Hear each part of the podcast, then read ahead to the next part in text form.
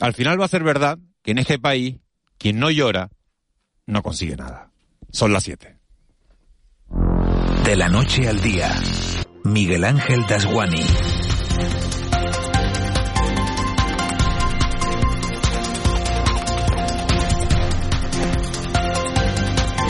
¿Qué tal? Buenos días. Muy mal tiene que ver un gobierno la situación de un país para que en 48 horas diseñe un plan por valor de 16.000 millones de euros para que sus ciudadanos no le quemen las calles. El Consejo de Ministros aprobará hoy un paquete de ayudas que deberá servir para atajar la crisis energética y el incremento de precios que soportamos desde hace meses. 6.000 millones serán ayudas directas a empresas y hogares para contener la escalada de precios y otros 10.000 millones adicionales llegarán en forma de avales del Instituto de Crédito Oficial a las empresas con problemas financieros. Las ayudas estarán vigentes hasta el próximo 30 de junio, siempre y cuando sean aprobadas por la mayoría del Congreso. Las medidas pivotan sobre 5 ejes claramente definidos y el primero se centra en la familia, con el producto estrella de esos 20 céntimos por litro de combustible. Se recupera también la prohibición de los despidos objetivos aprobados durante la pandemia y las revisiones de los alquileres que tengan lugar durante los próximos 3 meses tendrán un límite del 2% de incremento. La cuantía del ingreso mínimo vital sube un 15%. En lo que se refiere a las ayudas a las empresas, habrá cobertura financiera para las que tengan cerrado el grifo del crédito a través de esa nueva línea de avales del ICO por importe, como decimos, de 10.000 millones de euros. Aprobará una aportación estatal de 430 millones para el sector primario que compense la subida de los costes intermedios.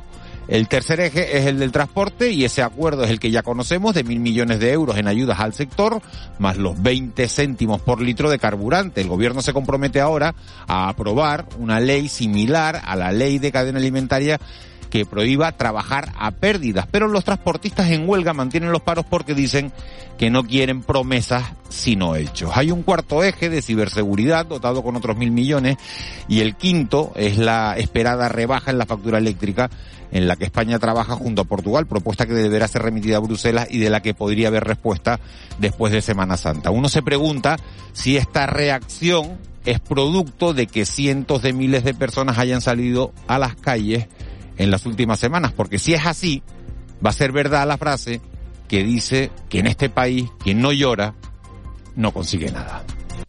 De la noche al día, Miguel Ángel Daswani.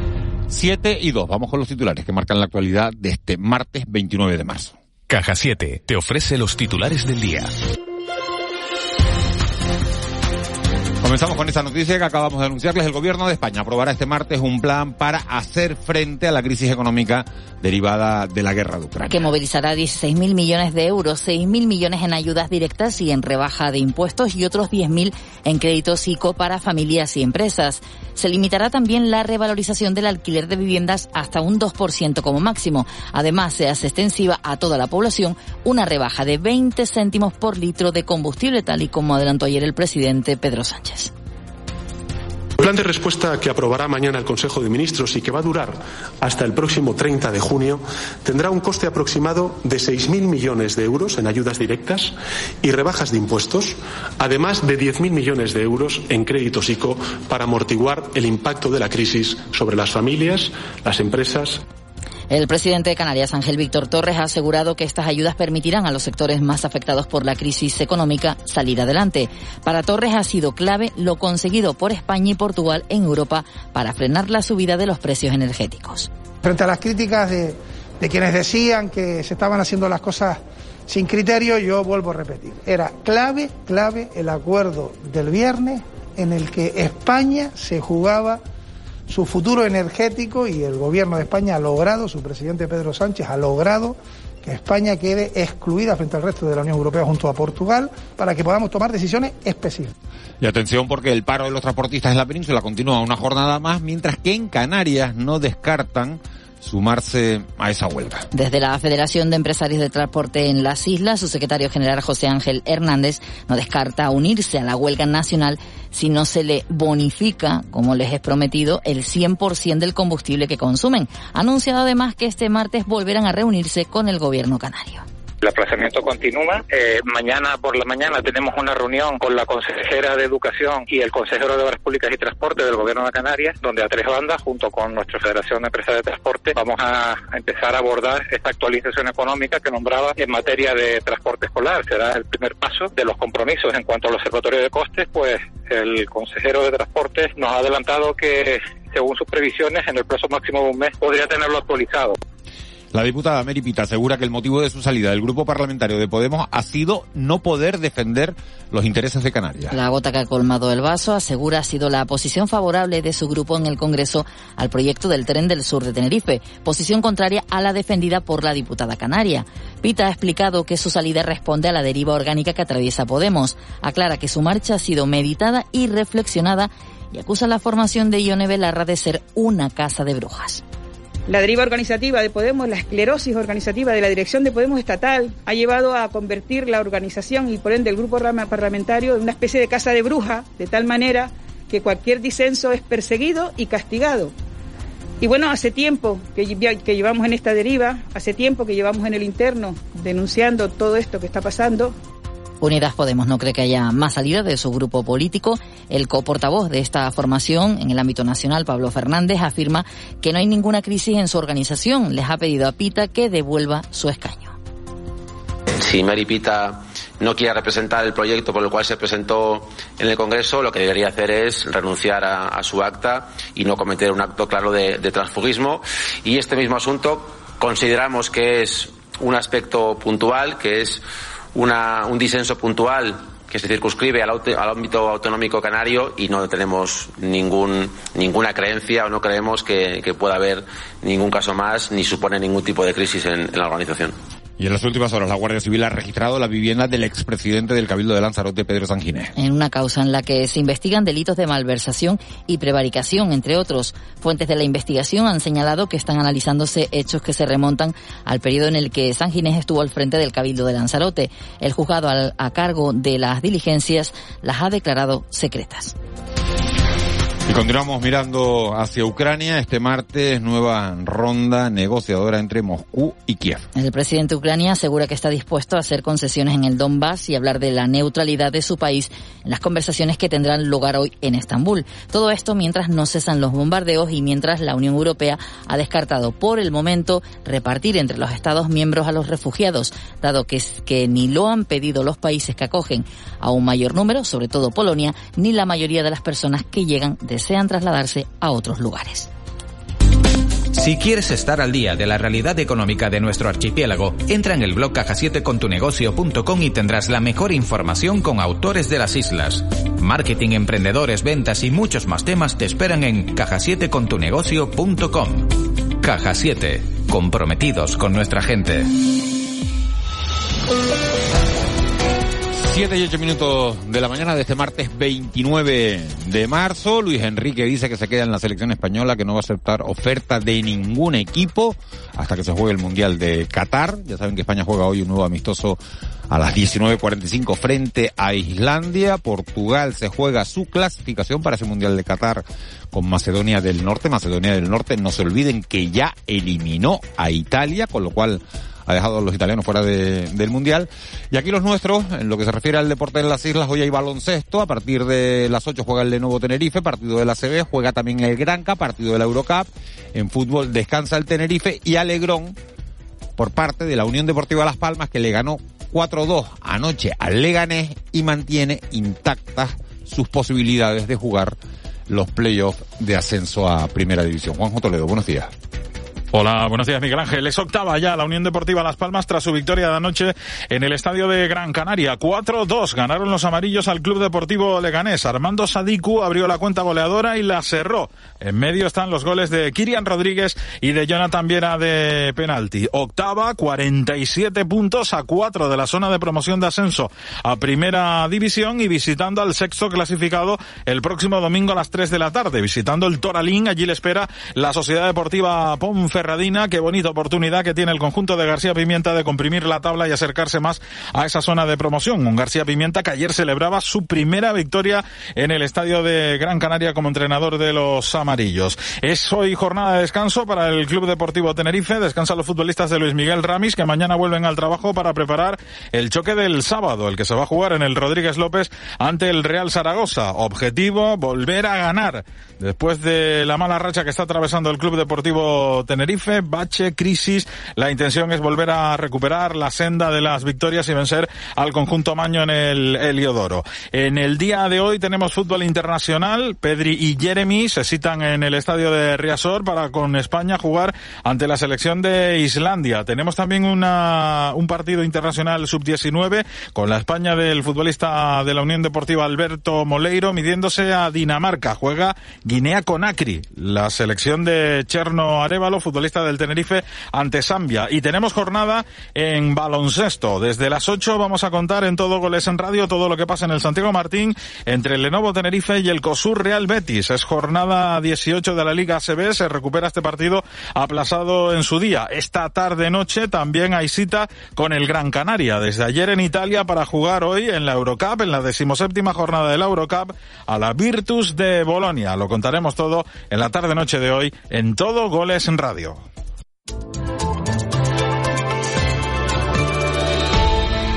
Siete y 10, Vicky Palma, jefa de meteorología de Radio Televisión Canaria. Buenos días de nuevo. Buenos días, Miguel Ángel. Oye, que me quedé con la duda ayer. ¿Al final estaba nevando en el Teide por la mañana o no? En principio sí que yo llegué a ver algunos copos de nieve en cumbres de la isla de La Palma. Sí que nevó en el Teide, pero en cota bastante alta. Puede que a lo largo de la mañana, pues sí, alguna de las precipitaciones, sobre todo de madrugada que hubo en el entorno de Isaña, fueran en forma de nieve, pero al final convertidas en agua, donde solo hay un poquito de nieve que se ve, y además en la vertiente sur es en el Teide, más o menos de mitad hacia arriba aproximadamente. Bueno, ¿qué tiempo nos vamos a encontrar este martes? Un tiempo bastante distinto al de los últimos días. No nos vamos a librar de las nubes, pero esas nubes, ya la posibilidad de precipitaciones importantes pues ha desaparecido, solo dejarán algunas gotas, tanto en estas primeras horas de la mañana como probablemente al final de la tarde en puntos de medianías del norte de las islas de mayor relieve. Todavía ahora por la mañana puede caer alguna gota más en Lanzarote y Fuerteventura, donde sí hemos tenido algunas precipitaciones esta madrugada. Hoy las temperaturas a mediodía van a ser un poco más frescas que en jornadas anteriores. Cambia el viento a componente norte y eso es lo que va a ser que notemos que bajan un poquito las temperaturas. La máxima estará en torno a unos 24 grados, se registrarán zonas costeras del sur. Ayer hay que pensar que hubo máximas pues puntuales superando incluso los 26 grados. El estado del mar mejora un poco a lo largo de las próximas horas. De todas formas hay que extremar la precaución. Hay oleaje, casi todo de mar de fondo, tanto del oeste como del noroeste, y las olas pueden rondar los 2 metros de altura. Vicky, ¿el resto de la semana va a ser más o menos igual o no? En principio sí, habrá cierta tranquilidad hasta el próximo fin de semana. Va a seguir llegando nubosidad por el norte asociada al alisio. Como hay bastante inestabilidad muy lejos de nosotros en el norte, en el Atlántico, pues esas nubes del alisio pueden llegar con carga de humedad y dejar alguna gota más, pues por ejemplo los jueves, el viernes, y quizás nos visite, pues yo diría que más bien la parte... una especie de frente frío en la mitad o la parte final de un frente frío el próximo domingo, que podría volver a dejar algunas precipitaciones un poco más destacables, al menos en las islas de mayor relieve. Vicky, gracias. Adiós, buenos días. De la previsión del tiempo nos vamos a la sala operativa del 112. Ahí está Laura Otero. Laura, buenos días. Hola, buenos días. ¿Cómo han transcurrido las últimas horas? Bueno, lo más relevante ha sido un accidente de tráfico que se produjo en el municipio de Arona, entre 2 vehículos, donde el SUCA atindió a una mujer con dolor abdominal de carácter moderado y se encargó de su traslado al hospital. Y los bomberos intervinieron en el municipio de Adeje, en el incendio de una vivienda, donde se generó bastante humo, por lo que, aunque no se asistía a ninguna persona, fue necesario evacuar a varias personas con problemas de movilidad. Los bomberos se encargaron de su extinción y ventilar el inmueble. Por último, en Gran Canaria, Salvamento Marítimo, en aguas próximas a la isla, rescataba una patera con migrantes a bordo, una treintena de personas que fueron asistidas en el muelle de Arguineguín, en principio todos en buen estado general. Laura, muchísimas gracias. Buen día. Gracias a ustedes. Buenos días. 7 y 14. El Contrapunto. Ángeles Arencibia y Juan Manuel Betancor.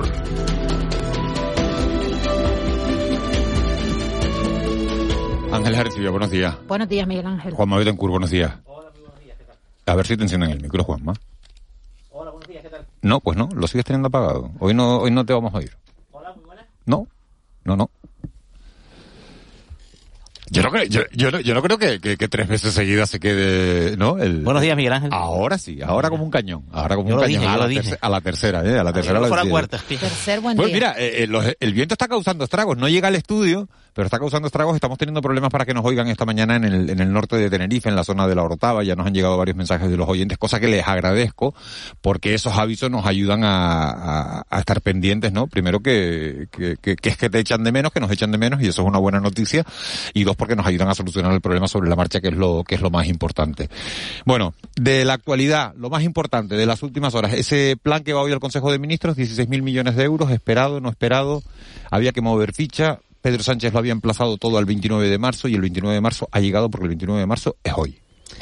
Era lo esperado, era a grandes rasgos lo que se solicitaba de determinados sectores económicos y casi que añadiría también desde la sociedad, en la medida en que se marca esa especie de subsidio de 20 céntimos que es extensivo a toda la población. Digamos que hay como tres bloques de medidas, unos destinados a toda la población, otros dedicados a las empresas en sentido amplio y el tercero a sectores concretos, los que más sufren la carestía de los precios, de la energía y del combustible. Por tanto, era lo esperado. Está en la línea de lo que se está haciendo en países europeos. Podrás pensar si se queda corto o se pasa. Se queda un poco corto. Y lo que no sabemos... porque no hay ninguna modificación regulatoria, es si va a funcionar. Me explico. Si tú apruebas una ayuda de 20 céntimos al litro de combustible hoy y la semana que viene el precio ha crecido 30 céntimos, ¿en qué queda la ayuda? ¿Y pueden hacer trampa las petroleras? Lo digo porque ayer yo fui a poner gasolina, después se lo vamos a preguntar a Juan Luis Jiménez, ¿no? Que tengo curiosidad, es decir, al final las petroleras, el barril de petróleo está ahora mismo en $80, está por debajo de los $100 o de los $108 que se llegaron a pagar hace un par de semanas, ¿no? Entonces te decían los gasolineros, ¿no? Que tampoco, bueno, que tampoco es que hayan hecho un análisis, supongo, del mercado del barril de Brent, ¿no? Pero al final te dicen, mira, es que al final esto es tan fácil como subir un poco el precio, ¿no? Y tener el descuento. Pero dentro de la explicación de dónde proceden estos 20 céntimos, 15 proceden de los presupuestos y 5 proceden de las petroleras. Incluso ayer Pedro Sánchez dijo que había empresas petroleras que se habían ofrecido a que su aportación sea mayor de esos 5 céntimos. Hombre, si se ofrecen a colaborar por un lado y por el otro lado, boicotean esta ayuda, pues sí, no, pero es que es lo que es legítimo porque eso ocurre. Es la idea, digo, ¿no? Es lo que ocurre. No es de ahora.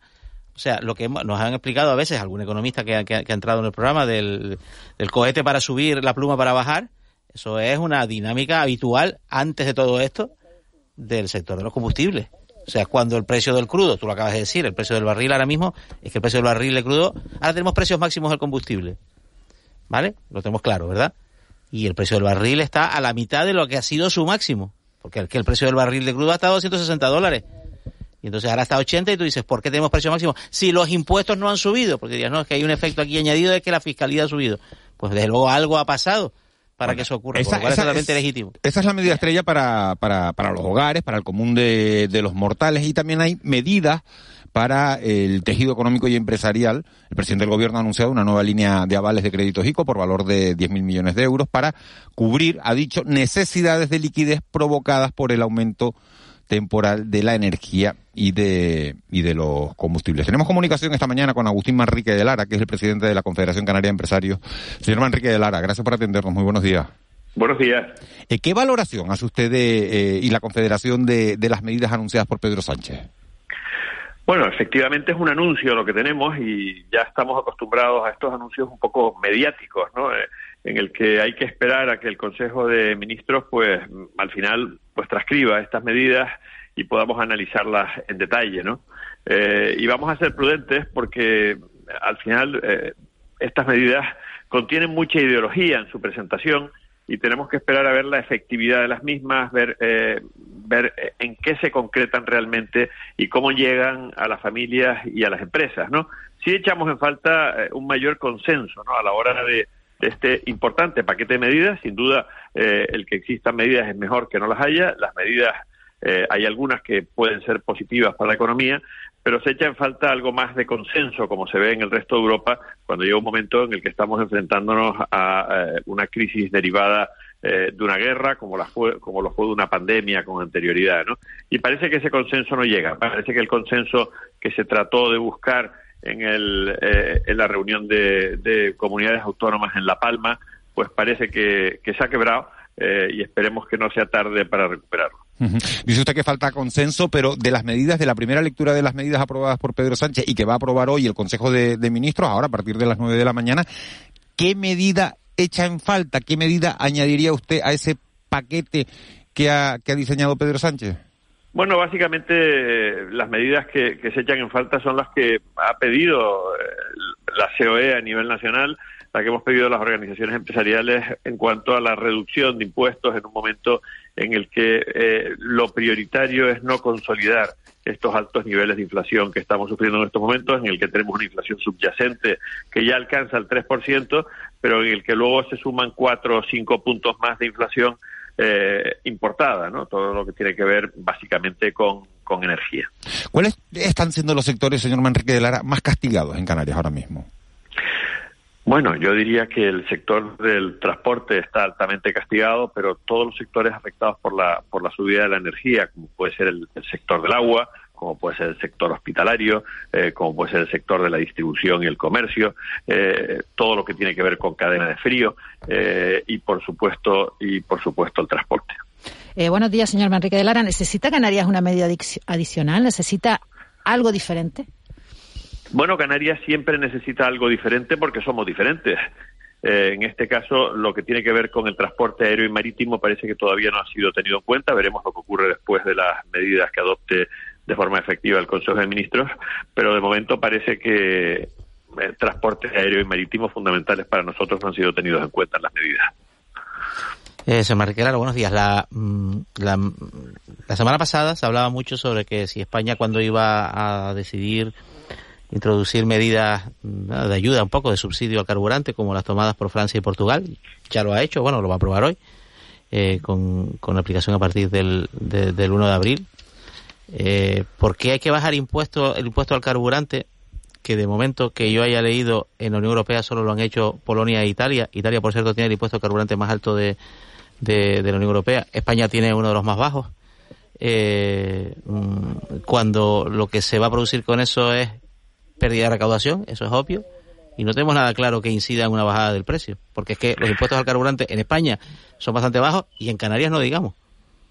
Vamos a ver, el que nosotros actuemos sobre una parte del precio y todo esta sectores regulados como es la energía, pues tiene un alto componente impositivo en la composición del precio, pues sin duda reduce el precio. Que reduce la recaudación, obviamente, cuando bajas un impuesto, lo que todos tendemos a pensar es que reduces la recaudación, pero más se reduce la recaudación si se deja de consumir el bien, ¿no? En el caso de la energía, como la demanda es inelástica, cautivo, sí, claro, por eso mismo, como es un consumo cautivo, con una demanda altamente inelástica, pues seguimos consumiendo y seguimos recaudando, pero incidiendo de una manera evidente y clara sobre la renta disponible de las familias, también de las empresas, y por lo tanto dejando de consumir otros bienes. Y lo que es peor es que traslademos el alto impacto impositivo y de materias primas de la energía sobre, por ejemplo, los alimentos frescos, y que la subida de alimentos frescos nos lleve a una subida de la inflación subyacente que consolida los crecimientos y por lo tanto te mete en una espiral inflacionista que al final pues tiene mucho que ver con el empobrecimiento de las familias. ¿Qué espera usted de la regulación esta nueva, un poco del sistema eléctrico, bueno, cuyo objetivo es, no con bajadas de impuestos, sino con una cuestión regulatoria, bajar el precio de la factura de la luz para todos los españoles y para las empresas también? Bueno, lo que hay en España probablemente es un problema más estructural que el coyuntural que tenemos en estos momentos, que es obvio, pero también hay un problema más estructural y por eso otros países de la Unión Europea están sufriendo menos esta crisis energética. Y nosotros parece que no hemos hecho bien los deberes en el sector en los últimos años y por lo tanto estamos sometidos a una mayor presión del precio de la energía. ¿No es un poco injusto estos 20 céntimos para todos? porque las circunstancias de los consumidores no son las mismas, ¿no? Bueno, es muy complicado pedir la declaración de la renta a una persona o el tamaño de la empresa cuando va a suministrarse de combustible, ¿no? Desde luego es una medida con alto contenido político, ¿no? Café para todos, y desde luego ahí hay un esfuerzo claro de la administración pública, del gobierno, en la adopción de la medida. Yo creo que es necesaria, ¿no? En estos momentos presionar hacia abajo de esa manera el coste de la energía parece que es algo que puede ayudar a no consolidar el incremento de precios a otros sectores. Señor Manrique de Lara, ¿cómo se las apañan las empresas que tienen en sus convenios colectivos subir los salarios en función del IPC y se han encontrado con un IPC del 6,5, un 7%? Bueno, yo espero que nos encontremos con medidas parecidas a la de la subida del alquiler, ¿no? En el que nosotros... y parece que hay bastante acuerdo con las organizaciones sindicales, pues limitemos el crecimiento salarial a la inflación subyacente, ¿no? Eso sería lo razonable, ¿no? Y parece que nos podemos encontrar con niveles pues mucho más moderados de inflación a final de año, que la inflación media va a ser mucho más moderada de la que tenemos en estos momentos. Desde luego, trasladar el IPC de forma directa a todos los sectores, incluidos los costes salariales, pues sería desde luego una traba para el crecimiento en los próximos años y desde luego un enorme problema para la generación de empleo. ¿Teme usted que haya problemas de desabastecimiento de algún tipo de productos en Canarias? Ya los estamos teniendo. Ya tenemos desabastecimiento en por ejemplo, en materiales de construcción. Estamos teniendo problemas de abastecimiento por el coste también de los envíos y los plazos de entrega, que en Canarias estamos acostumbrados a que no sean inmediatos, pues están alargándose más de los periodos normales de entrega. Le leo un titular que acaba de salir en el periódico El País. Trabajo prohibirá despedir a las empresas que aduzcan pérdidas por la subida de la luz. ¿Teme usted un contexto un poco de conflictividad con la administración por parte de las empresas por estas cuestiones, pues por ejemplo, de reactivar los ERTE, lo cual supone a su vez prohibir los despidos objetivos, ¿no? Bueno, ahí volvemos a tener otra medida con claro tinte político, ¿no? Las medidas han cambiado en base a las necesidades del gobierno de conservar el apoyo de una parte del gobierno de España en estos momentos, ¿no? Entonces nos encontramos con medidas que yo creo que no las entiende ni el propio Partido Socialista. Usted... Es que añade una cosa, las firmas beneficiarias de ayudas públicas, incluidas en el plan de gobierno, no podrán prescindir de sus trabajadores. Quizás es poner dinero público a cambio de mantener puestos de trabajo. Sí, bueno, volvemos a medidas que ya todos conocemos y que se han mantenido. Yo espero que no sea necesario un periodo tan largo de ERTES como tuvimos durante la pandemia sanitaria. Yo espero que esto sea más breve, es lo que todos esperamos de un conflicto bélico que todos estamos deseando que se resuelva. ¿Las perspectivas turísticas siguen siendo razonablemente buenas? En estos momentos, sí. En estos momentos lo que podemos decir es que no entran nuevas reservas, hay mucha prudencia en el emisor, pero no se han cancelado las reservas que teníamos, ¿no? Eso es una buena noticia. Todo eso está sujeto, desde luego, a la evolución del conflicto bélico, ya que no salga del contexto en el que está en estos momentos y que se vaya reduciendo su impacto, incluso dentro de la propia Ucrania, ¿no? Que la guerra pues vaya llegando a su fin, que es lo que todos deseamos que ocurra de forma acelerada, ¿no? El turismo es altamente sensible a los conflictos y a la incertidumbre, por lo tanto, si esto se prolonga, veremos una afección en el futuro que todos esperamos que no llegue. Agustín Manrique de Lara, presidente de la Confederación Canaria de Empresarios, muchas gracias por habernos atendido esta mañana. Gracias, buenos días. Buen día. 7:28.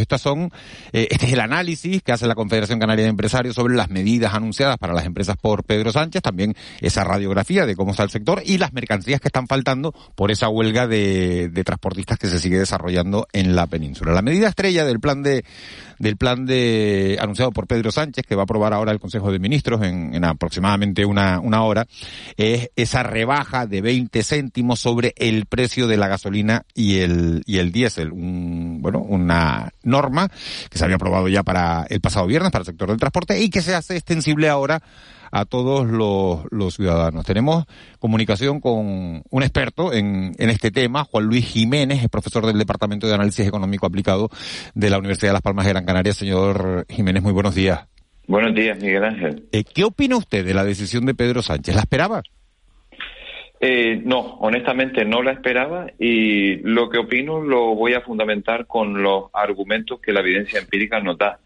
Básicamente considero que es una mala medida por varios motivos. En primer lugar, hay que tener en cuenta que este descuento de 20 céntimos por litro beneficiará más en cuantía a las rentas más altas, o dicho de otra manera, los ricos obtendrán mayores beneficios. En segundo lugar, se beneficia a los productores de petróleo, y es una cuestión que debemos tener muy en cuenta y a la que a lo largo de la entrevista resaltaré. Y en tercer lugar, esta medida retrasará aún más la esperada bajada de precios ante caídas en el barril de crudo, que ya hemos hablado aquí acerca de los famosos modelos de cohetes y plumas. Es posible, ayer fui a poner yo gasolina, lo estaba contando antes, y me decía el gasolinero, la persona que está despachando todo el día, que nada tiene que ver con los grandes propietarios de las gasolineras y de los... Pero decían, pero bueno, esta medida es un poco absurda, decían ellos, porque al final van a acabar manteniendo el precio al alza, y el que va a ganar va a ser la empresa, es decir, te van a hacer un descuento con un precio más alto. ¿Eso se puede manipular así, de esa manera tan descarada? Miguel Ángel, no puedo explicarlo mejor que como te lo explicó la persona que te sirvió la gasolina. Es así. Ahora, estos 20 céntimos van a suponer un colchón para las empresas, para las petroleras, me refiero, un colchón para las petroleras para no bajar los precios.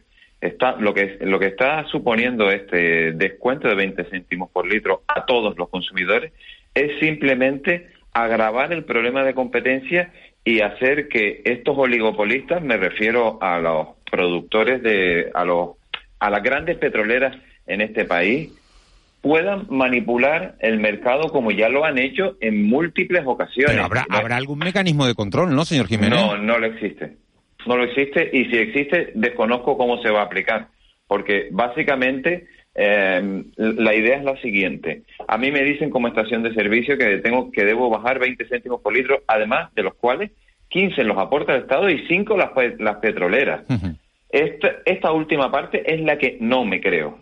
Quiero ser honesto, no me creo, simplemente porque las petroleras, reitero, han demostrado en múltiples ocasiones la capacidad que tienen para manipular el mercado e incluso que las sanciones les salgan gratuitas. Ya tres grandes empresas españolas, Repsol, Cepsa y BP, fueron sancionadas hace unos años por prácticas anticompetitivas, prácticas contrarias a la competencia en este mercado en España, y ¿sabe lo que sucedió? Que una vez establecida la sanción, ellos directamente aumentaron en los céntimos necesarios para recuperar la sanción que le habían puesto. Claro, pero es que más claro no se le puede explicar. Claro, es que uno que se levanta contento esta mañana con esa rebaja de los 20 céntimos y claro, de repente pues se encuentra con todo esto, ¿no? Lo que te dice el gasolinero, lo que dice usted que es profesor de economía de la universidad. Y claro, entonces el gobierno, Pedro Sánchez y los ministros no saben todo esto, que esto puede suponer un gran beneficio para las empresas y que no hay manera de controlarlo antes de adoptar la medida. Voy a decirlo suave, se llama populismo económico. Señor Jiménez, buenos días. Buenos días. Usted dice que no se la esperaba. Bueno, pues no se la esperaba... Usted lee la prensa igual que nosotros y son las medidas muy parecidas a las que ha tomado Francia, Portugal, casi todos los países de la Unión Europea, ¿no? Sí. Esto es un poco, si es un populismo económico está bastante extendido. Segunda, una cuestión sobre esto. ¿Bajar impuestos sería una medida alternativa? Y si no esto lo es, y si no lo es, ¿qué receta podría contribuir a estabilizar como mínimo los precios del carburante? Lo primero, usted me ha pedido mi opinión personal, le he dado mi opinión personal. Albergaba esperanzas que el populismo económico no se desarrollara en este país, cosa que esta medida me ha demostrado que no es así. Eso en primer lugar. En segundo lugar, esto es muy similar a una bajada de impuestos. Así que los análisis que nosotros hemos evaluado, es decir, la evidencia empírica sobre las bajadas de impuestos en estos mercados nos muestran que no necesariamente se trasladan a los consumidores. Se lo voy a plantear de otra manera. Ayer se publicó en el blog especializado Nada es Gratis un artículo de investigación de dos autores de la Universidad de Navarra en el que analizaron cómo en esa región, en Navarra, aumentaron el impuesto especial de 0 céntimos a 2,9 céntimos por 2,9 céntimos de euro por litro. El resultado que obtuvieron es que los precios aumentaron más en aquellas estaciones de servicio donde no tenían competidores. O dicho de otra manera, los consumidores se vieron más agravados allí donde la competencia no existe. Ahora le traslado todo esto a un marco mayor. Que se rebajen los impuestos no significa necesariamente que los precios caigan en lo que deberían caer. ¿Quién se apropia? ¿Quién gana con esa rebaja de impuestos? Pues el que gana es siempre el mismo, los mismos, las petroleras. Las petroleras se van a apropiar de parte de esa bajada de los impuestos, tal y como les he dicho desde el principio. Dudo mucho que los 5 céntimos que deban aportar las petroleras lo hagan realmente, porque ¿cómo lo controlamos? ¿Cómo le decimos a las petroleras, oiga, usted no me ha bajado los 5 céntimos? Le digo, sí, yo le he bajado mis 5 céntimos. Mire, el coste de la materia prima es tanto y yo se lo estoy cobrando a cuánto. Pero claro, ¿quién determina cuál es el precio correcto? Si el mercado estuviera libre y no tuviera esta intervención del Estado, sabríamos cuál es el precio que se debe aplicar en ese mercado. Pero como ahora se interviene, ¿cómo sabemos cuál es el precio correcto? Entonces, buenos días, señor Jiménez. ¿Cuál sería la solución? Mire, la solución es, no hay soluciones a corto plazo. Estoy en estas 2-3 semanas, todas las personas que llevamos décadas, lustros, analizando el mercado de los mercados de hidrocarburos en España, que siempre hemos concluido en lo mismo. Hay un problema de falta de competencia en este mercado, que por cierto, reitero, y ya lo hemos hablado en otras ocasiones, es más grave en Canarias que en el resto. Hay un problema de falta de competencia en este mercado. Intentar aplicar soluciones de corto plazo es como decir, oiga, este enfermo tiene fiebre desde hace 3 semanas o 1 año, mejor dicho, tiene fiebre desde hace 1 año. ¿Cómo lo puedo resolver? Dele usted una pastillita que le baje la fiebre. No. Hay que buscar el origen del problema. Y el origen del problema, el origen de esa fiebre, no está en algo temporal, sino en una falta de competencia en el mercado que no se puede solucionar de un día para otro. Así que, por desgracia, lamento decirlo de esta manera, pero por desgracia, no existen soluciones eficientes en el corto plazo. Y cuando hablo de eficientes me refiero a intentar que el dinero público no se utilice incorrectamente, como es lo que va a suceder ahora con los 20 céntimos. Que nos van a costar mucho dinero y vamos a hacer demagogia, o quizás no. El dinero público puede tener mejores usos que el que se está dando para beneficiar a las rentas más altas y a las petroleras. Todo eso que te dice es absolutamente cierto, pero claro, ayer entrevistamos a un camionero, señor Jiménez, donde decía, es que yo quiero ir a Huelva y ya no llego para llevar la mercancía porque pierdo dinero. Y como dijo Keynes, a quien usted ha estudiado mejor que yo, a largo plazo todos estaremos muertos, ¿no? Correcto. ¿Qué medida se podría adoptar que tuviera un impacto, pues más o menos próximo, ¿no? Porque si no, al final estaremos con el país paralizado por los camioneros que pierden dinero por arrancar su camión. Sí, yo en cómo gestionan los camioneros sus empresas lo desconozco y no puedo opinar porque no tengo fundamentos para ello. Ahora, repito, soluciones a corto plazo que se pueden dar.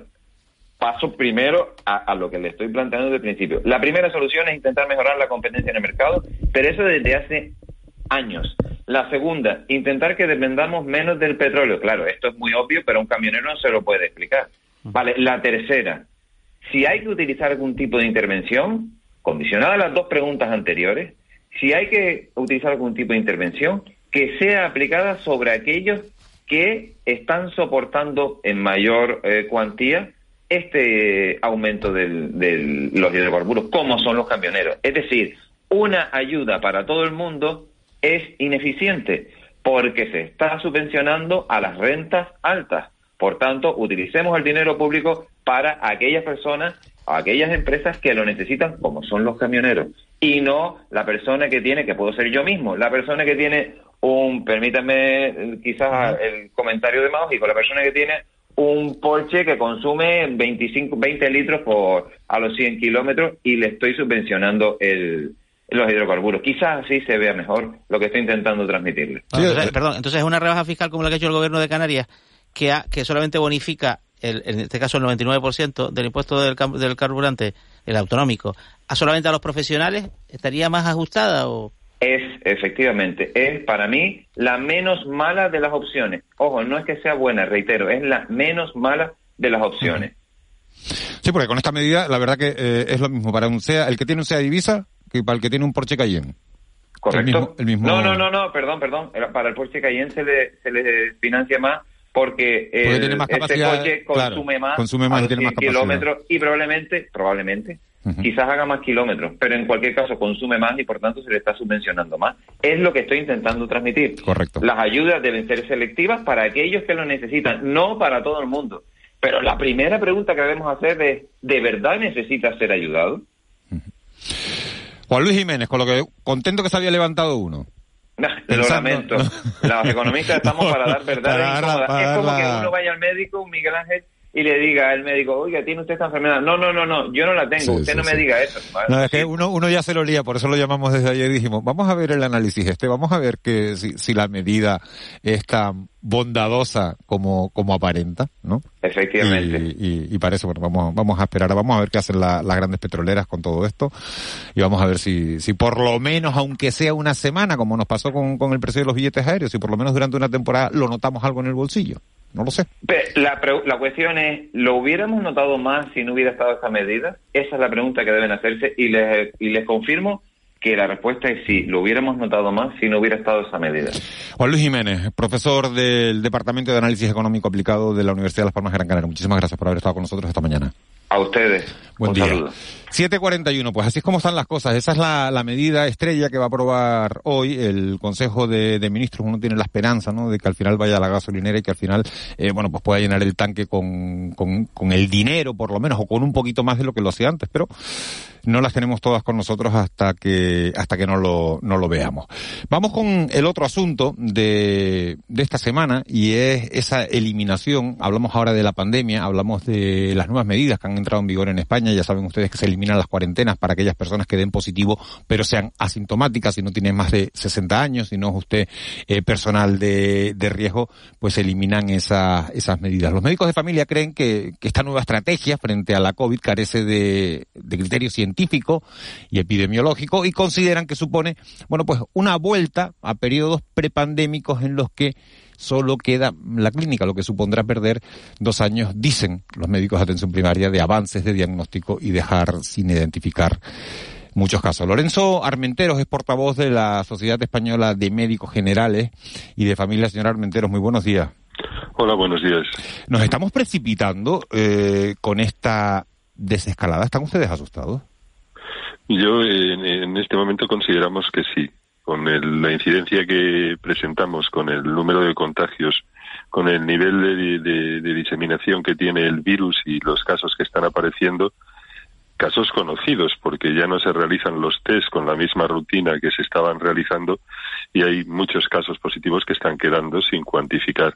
No sería el momento más adecuado. Y entonces, de las palabras que citaba al principio, matizaría quizá alguna opción, porque nosotros y el futuro sí que puede ir en esa línea, pero con unas condiciones que no se dan en este momento, con una incidencia acumulada por debajo de 50, con un nivel de diseminación del virus muy pequeño, con una confirmación de que la variación de las cepas del virus sea estable. Entonces, en ese caso sí que podemos tomar esas medidas. En esta situación nos parece arriesgado, sobre todo con el nivel de diseminación que tenemos del virus y el número de casos. Pero fíjese que cuando uno oye la medida y habiendo visto cómo han estado saturados, desbordados, colapsados los centros de atención primaria, piensa que todo esto les va a aliviar a ustedes el trabajo. En cierta manera sí, pero en un aspecto muy concreto, que podría ser el del trámite burocrático de la baja, porque vuelve a arrojar una incertidumbre y la responsabilidad sobre el médico de familia ante la decisión de que qué síntomas y qué personas, no incluidas en estas que tajantemente dice la norma, podría ser necesario hacer pruebas y hacer un seguimiento, porque no todos son exactamente una población tipo claramente definida como vulnerable. Hay ciertas personas que pueden tener componentes vulnerables o familias con componentes vulnerables donde un caso puede ser necesario que se estudie también toda la familia, algo que ha desaparecido en este momento. Y eso nos va a crear una incertidumbre ante la aparición de síntomas y un seguimiento quizá estrecho como en las fases iniciales de la pandemia. Al no tener unos medios diagnósticos y al no tener la certeza de que la persona enferma va a quedar aislada y con la imposibilidad de contagiar, pues se incrementa ese riesgo que nos hace estar más atentos. Por lo tanto, sí se reduce una parte, pero se aumenta, por otro lado, la responsabilidad y la incertidumbre, con lo que hay una equivalencia que prácticamente el trabajo que se nos suma no es el trabajo, se compensa con el trabajo que se nos retira. ¿Pero siguen desbordados los centros de atención primaria? En este momento está todo más controlado. No estamos encontrando una situación como vivimos. No, por suerte ya no tenemos esa situación, pero sí que estamos viendo, y todo el mundo lo sabe, esas demoras excesivas entre 10, 12, 14 días en muchos lugares de España para recibir una primera consulta que no sea urgente. Lo que sí le distinguiría dos cuestiones. Sería lo que es el acceso y la presencialidad. La presencialidad es el acto de que teníamos nuestra costumbre de acudir al médico el día que pensábamos que necesitábamos ir y ese día nos veían. Y la accesibilidad es aquella acceso a una consulta de forma controlada. Dependiendo de lo que nos ocurra, nos van a ver antes o quizás se pueda retrasar la consulta. El acceso siempre ha existido y el acceso es un acceso con una demora muy pequeña. Pero la presencia para ciertas patologías que en algún caso pueden ser menores en aquellos lugares donde se clasifican por patologías lo que quien quiere acceder a atención primaria se ha alargado. Buscamos ese punto concreto y estamos en la búsqueda continua de que el sistema permita el acceso y la presencia de una forma muy rápida, que es la idiosincrasia de la atención primaria, la atención cercana, la atención rápida y la atención inmediata y la atención de confianza. Pero en esto también nosotros, al igual que la ciudadanía, hemos sido víctimas de las autoridades sanitarias y sus disciplinas para acceder a los centros y víctimas de esa protección que queríamos hacia la población para que no hubiera contagios. Entonces, muchas veces cuando hablamos con los pacientes le pedimos ese nivel de comprensión de que busquemos entre todos el método para que todo vuelva a la normalidad, pero desde luego no es una cuestión de dificultad de acceso, a veces es una desregulación del acceso ante situaciones concretas. Buenos días, doctora Armenteros. Y en este contexto que usted está describiendo, de que no están de acuerdo con las nuevas medidas de levantar restricciones, retirar la mascarilla en interiores, pues sería peor todavía, perdone, discúlpeme. Sí, no, dígame. Sí, es porque es el único mecanismo que nos queda de defensa. Imagínese que un paciente, una persona positiva con muy pocos síntomas se va a incorporar a su trabajo, se sentará en su mesa y hay que buscar los elementos de protección de aquella gente que esté a su alrededor. O imagínese un camarero tosiéndose mientras le sirve el café por la mañana. Entonces eso, si no tenemos algo que nos pueda defender mínimamente de esa transmisión de aerosoles, que es el verdadero sistema de transmisión del virus, pues se convertiría y multiplicaría todavía. Sería una autopista libre para el virus. Por lo tanto, tiene que de momento no hay que ni siquiera pensar en la eliminación de la mascarilla en interiores ante esta situación y esta posibilidad de encontrarnos en nuestro trabajo con alguien contagiado a nuestro lado. Va a ser el elemento de nuestra protección. Y es más, yo le diría que la cultura de la mascarilla tiene que permanecer en nuestro sistema de defensa ante las agresiones víricas o bacterianas de vías respiratorias en el futuro, en los centros de salud, cuando estemos enfermos y por solidaridad a nuestros compañeros. Retirar esto sí que sería volver a prepandemia, cuando lo único aconsejable era colocar y toser o estornudar sobre el codo. Tenemos algo y tenemos medios que ahora mismo han demostrado su eficacia y procuremos utilizarlos para el objetivo que están diseñados y para el objetivo de protección de diseñado. Pero en este momento no sería adecuado, dada la situación de de libertad para convivir con el virus en pacientes positivos, que por lo menos tengamos este mecanismo de defensa. ¿Y cree usted que será difícil o fácil volver atrás en el caso, no lo queremos, de que volvamos a tener una ola? Eso sería el fracaso absoluto de cualquier decisión y además un riesgo excesivo. El tener que volver atrás y que conlleve incremento de pacientes, incremento de muertes, sería un fracaso. Volver atrás en las medidas. En las medidas, sería un fracaso. Uh-huh. Claro, por eso nuestra opción no es que estemos en contra, sino que no es el momento, que esto se debería de tomar estas medidas cuando tengamos la certeza de que las posibilidades de volver atrás no son muy bajas. Y en esta tanto, situación, usted, doctor, ¿mantendría las restricciones, por ejemplo, de aforos, de horarios? Claro, que es un poco lo que... No, estas restricciones las podemos ir liberando. Se pueden ir liberando de una forma concreta en muchos aspectos. Nosotros en lo que estamos más en contra es en lo de liberalizar los pacientes, es en las medidas que consideramos más peligrosas. Los aforos, el exterior, los espectáculos, con medidas que algunos han tomado, porque en algunos espectáculos se han puesto filtros, sepa, que hacen una ventilación correcta del aire, algo fundamental y de lo que se ha hablado poco, para que cualquier establecimiento público lo tuviese como mecanismo de defensa.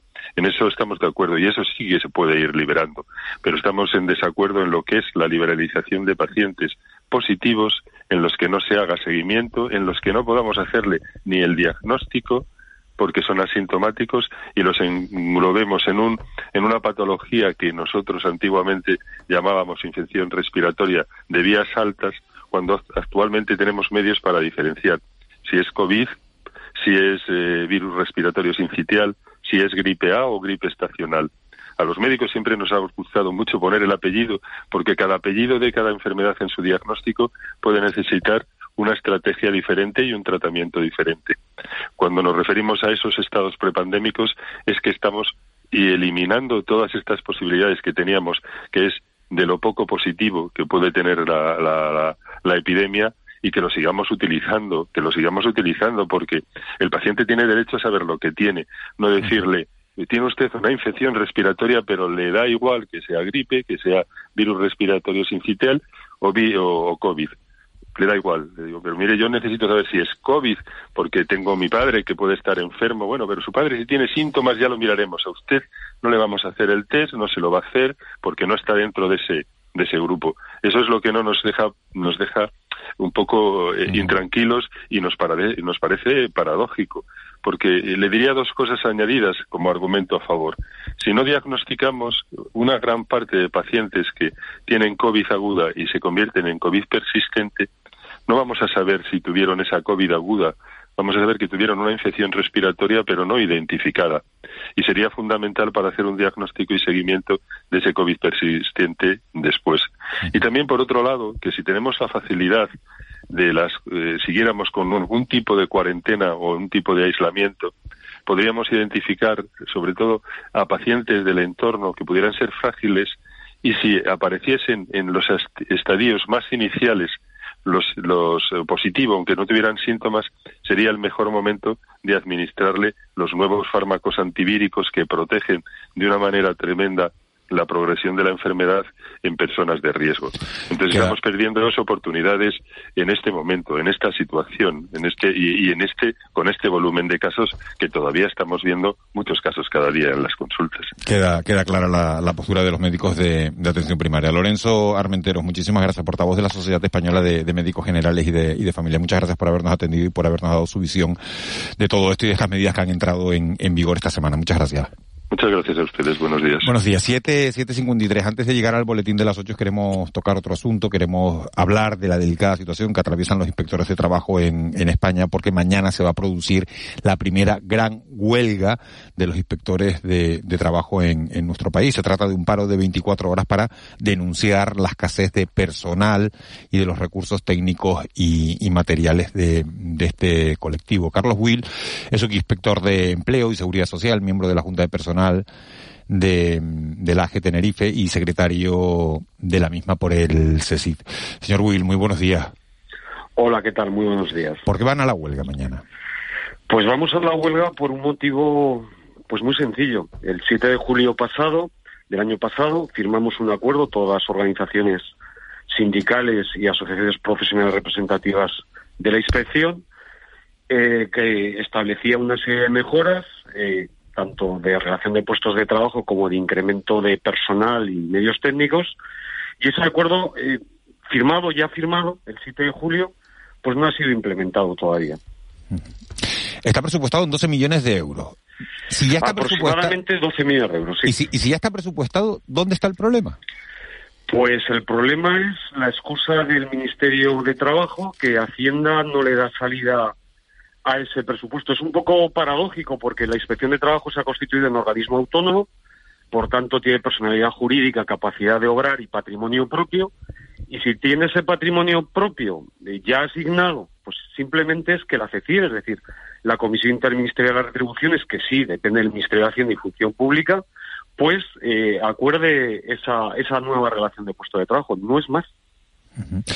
Los inspectores de trabajo, para que todo el mundo se haga una idea, son casi, no sé si la expresión está bien, como la policía del Ministerio de Trabajo. Es decir, hay 27.000 inspectores de Hacienda en este país y hay 3.200 inspectores de trabajo. ¿Cuántos hacen falta? Lo que hay son 900 inspectores de trabajo, otros tantos subinspectores y unos 1.100 administrativos. En total una plantilla de 3.000 personas, sí, efectivamente. En total una plantilla. ¿Y cuántos inspectores de trabajo harían falta en este país para llevar las cosas en orden y en condiciones? Bueno, esperemos que por lo menos se nos considere eficaces, pero evidentemente tenemos una ratio de un inspector subinspector por cada 10.000 trabajadores, cuando a nivel europeo pues aproximadamente es el doble. El problema fundamental que tenemos, sí que nos falta personal inspector de inspección activa, pero tenemos un problema gravísimo de personal administrativo. Yo llevo 30 años en la inspección de Tenerife, 31 años, y hemos tenido una pérdida, una merma de personal administrativo que es fundamental en la labor que desempeñamos el personal de inspección activa. Tenemos una merma enorme y esa pérdida nos lleva pues eso, a perder eficacia y a no dar cumplimiento con la celeridad necesaria a la actuación que tenemos que llevar a cabo. Esta es de las pocas huelgas que no molesta al ciudadano, ¿no? Porque al final dice, bueno, si están los inspectores en huelga, a mí no me vigilan, no me controlan, ¿no? Bueno, yo creo que el ciudadano trabajador, que es la inmensa mayoría, tiene buena consideración a la inspección de trabajo. Vela por la paz social, por el cumplimiento de la normativa laboral. Fundamentalmente esa es labor nuestra más que sancionadora. La labor nuestra es intentar resolver los conflictos que se plantean en la empresa sin necesidad de acudir a la sanción, que por supuesto, si es necesario, se lleva a cabo. Yo creo que vaya, no nos echarán de menos. ¿Les echarán de menos, dice usted? Yo creo que sí, yo creo que sí. Tenemos mejor prensa, por supuesto, entre los trabajadores, muchísima mejor prensa, y por buena parte del sector empresarial también. Tengan en cuenta que nosotros lo que evitamos, por ejemplo, en la empresa es la competencia desleal. Uh-huh. Y ahora, señor Will, buenos días. Con la reforma laboral tienen ustedes, digamos, tareas nuevas, ¿no? ¿O tienen ustedes, digamos... Bueno, las tareas son las mismas, acogidas lógicamente a la nueva normativa laboral, que ya saben ustedes que establece un nuevo modelo de contratación, una nueva estructura de negociación colectiva y un nuevo procedimiento de ERTES. No deja de ser una acomodación a la legislación laboral, pero es la materia laboral es una materia que cambia tanto que continuamente nos estamos adaptando a ella. ¿Ustedes hacen un paro de 24 horas? Esto es un poco el primer aviso, ¿no? En el caso de que no aparezcan los millones.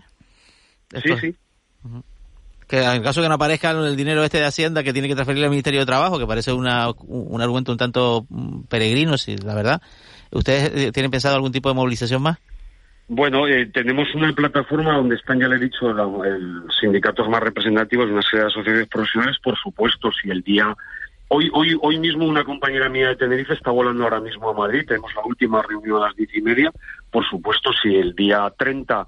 esto sigue enquistado, pues lógicamente a partir del mes de abril habrá que tomar alguna otra medida.